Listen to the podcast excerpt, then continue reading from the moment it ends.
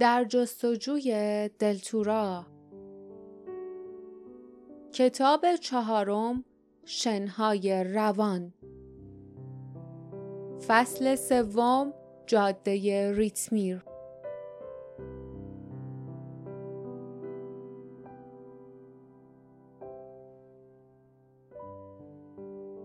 لیف، جاسمین و باردا تلو تلو خوران عقب رفتند. ابری از زنبورها از هر سو هجوم می آوردند و در فضای پشت سر پیرزن الگویی در هوا رسم کردند. صدای وزوزشان مانند قررش تهدیدآمیز حیوانی بزرگ بود. پیرزن فریاد کشید فکر کردین من بیدفاعم؟ فکر کردین می‌تونین به همین راحتی هم من دزدی کنین؟ نگهبانای من هرچند که کوچولوان اما تعدادشون زیاده. با یه ذهن عمل می‌کنن. به خاطر کاری که کردین با هزاران نیش زنبور میمیرین. جاسمین با ناامیدی در جیبهایش به جستجو پرداخت. او چیزی را که می‌خواست پیدا کرد و دستش را پیش برد. سکه های طلا و نقره زیر نور خورشید می درخشیدن. پرسید میشه میشه اینا رو به جای سیباتون وردارین؟ پیرزن یکه خورد و چشمهایش باریک شد و پرسید شما که طلا دارین چرا دزدی می‌کنین؟ با دست های چروکیدهش به سرعت پولها را قاپید. لیف بدون هیچ فکری جلو پرید و توضیح داد نه نه نه نه نه این این همه پولیه که ما داریم شما نمی‌تونین واسه چند تا سیب پلاسیده همشون رو وردارین زنبورها به طرز خطرناکی وزوز می‌کردند و به طرف او هجوم بردند پیرزن گفت آروم آروم پسر آروم نگهبانای من حرکتهای یهویی رو دوست ندارن زود عصبانی میشن حتی خود منم وقتی می‌خوام از کندوشون اصل وردارم مجبورم واسه آروم کردنشون از دود استفاده کنم. صدای ملایمی از خود درآورد. دسته زنبورها پشت سرش جمع شدند. زیر شال پیرزن رفتند و از نظر ناپدید شدند. پیرزن گفت این درس خوبی واسه تون میشه. برید و به دوستای ولگردتون بگید که هر کس از اینجا دزدی کنه دیگه بهش رحم نمی‌کنم. لیف، باردا و جاسمین کمی مکس کردند. پیرزن دستش را به طرف آنها تکان داد و فریاد زد. برگردین! از همون راهی که اومدیم برگردین! جاسمین فریاد زد. ما از راهی نیومدیم. دزدم نیستیم. پیرزن ساکت شد. پس از لحظه ای آهسته گفت اگر راهی نیومدین پس از کجا اومدین؟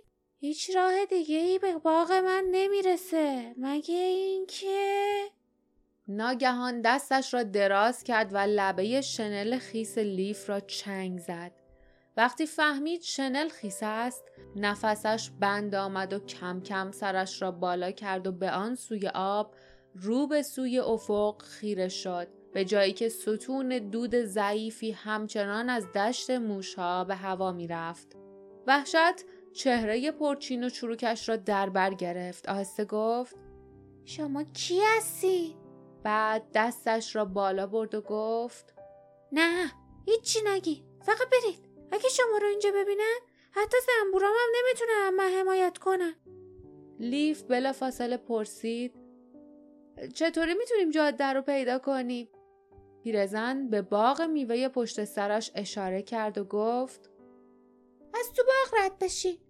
اون طرف باغ دروازه است. زود باشین حرفایی که بهتون زدم من فراموش کنین. به هیچکی نگین اینجا بودینا. باردا گفت می‌تونید رو ما حساب کنید. فکر کنم ما هم بتونیم رو قول شما حساب کنیم که ما رو ندیدین. پیرزن بی هیچ سخنی سر تکان داد. سه همسفر برگشتند و از وسط علفها عبور کردند. همین که به محبته پردرختی رسیدند با صدای فریادی برگشتند و عقب را نگاه کردند. پیرزن عجیب و گرد همچون توپی میان توده زنبورها ایستاده بود و خیره نگاهشان می‌کرد. او دستش را بالا برد و فریاد زد. بختیارتون باشه جوونا. آنها نیز در جواب دستشان را بالا بردند و به راهشان ادامه دادند. هنگامی که از میان درختان سیب مارپیچ می‌رفتن جاسمین گفت چقدر خوبه که حداقل همچین آرزویی واسمون می‌کنه. تا چند لحظه پیش که تهدیدمون می‌کرد با نیش زنبوراش ما رو می‌کشه. حتی تعارف نکرد پولمون رو پس بده. باردا شانه هایش را بالا انداخت و گفت کی می‌دونه اون تو زندگیش چه زجرایی کشیده؟ شاید حق داشته باشه به غریبه ها اعتماد نکنه. اگه زنبورا رو به حساب نیاریم انگار اینجا تنها زندگی می‌کنه. وقتی به انتهای باغ رسیدند و از دروازه باغ عبور کردند و قدم به جاده گذاشتند لیف گفت این پیرزنه از یه سهمیه ای حرف زد که باید پرشون کنه. انگار اون باید یه تعداد مشخصی سیب پرورش بده. باردا گفت شایدم یه چیزی از اونا درست می‌کنه. او دروازه را بست و به علامتی اشاره کرد که روی تکه چوبی کهنه نوشته شده بود. شربت سیب ملکه زنبورها انتخاب قهرمانان تهیه شده از سیبهای کهنه. بدون اجازه وارد نشوید. باردا ادامه داد وقتی من تو قصر بودم شربت ملکه زنبورا بین سربازا و شعبد بازای دربار یه قنیمت بود. هر کسی از اون می‌خورد یه قدرت فوقلادهی پیدا می‌کرد. ظاهرا این شربت اینجا و به دست این دوستمون درست میشه. بدون شک خودش ملکه زنبوراست. لیف آهی کشید و گفت کاش قبل از اینکه راه نشونمون بده دو تا لیوان شربت بهمون می‌داد.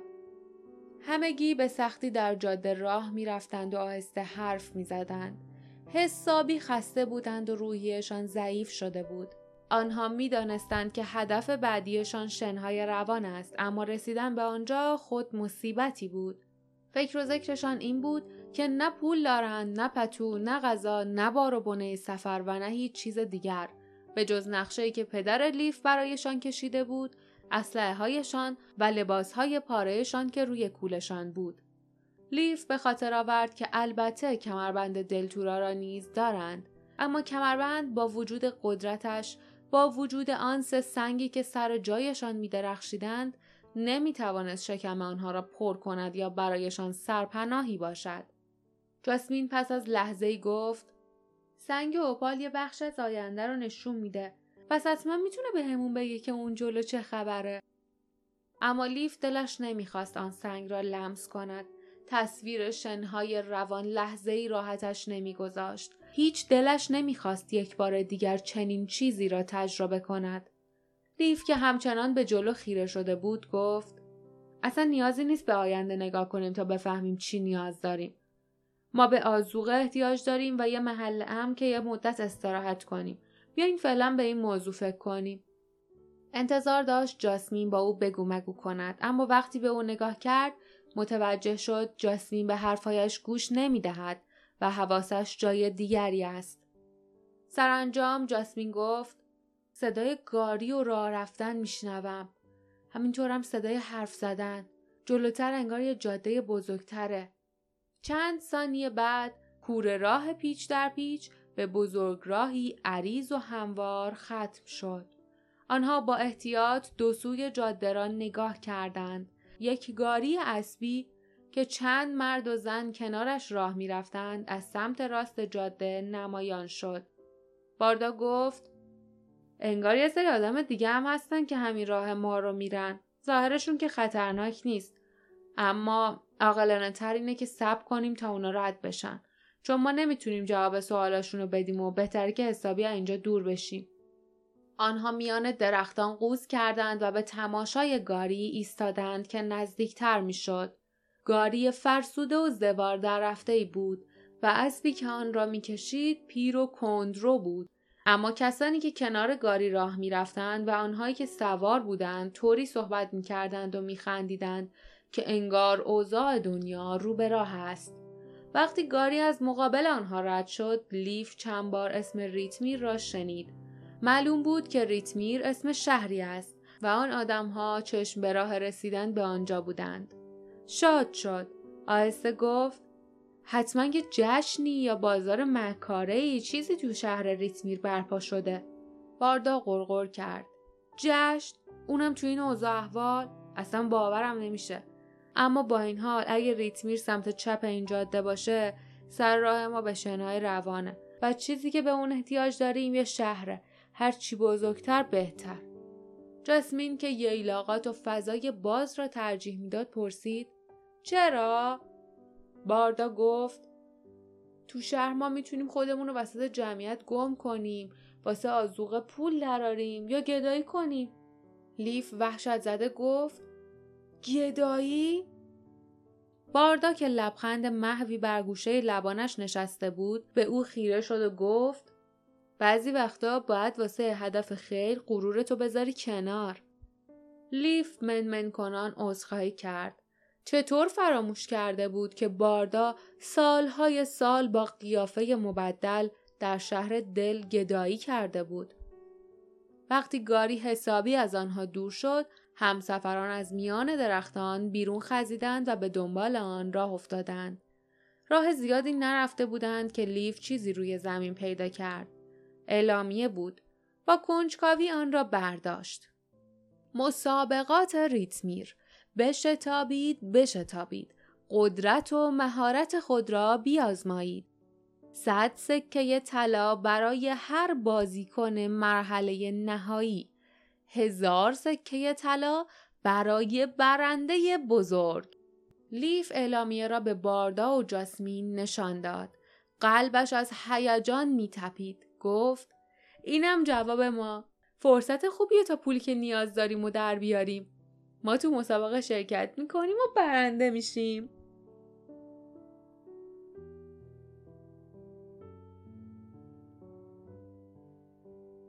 پایان فصل سوم.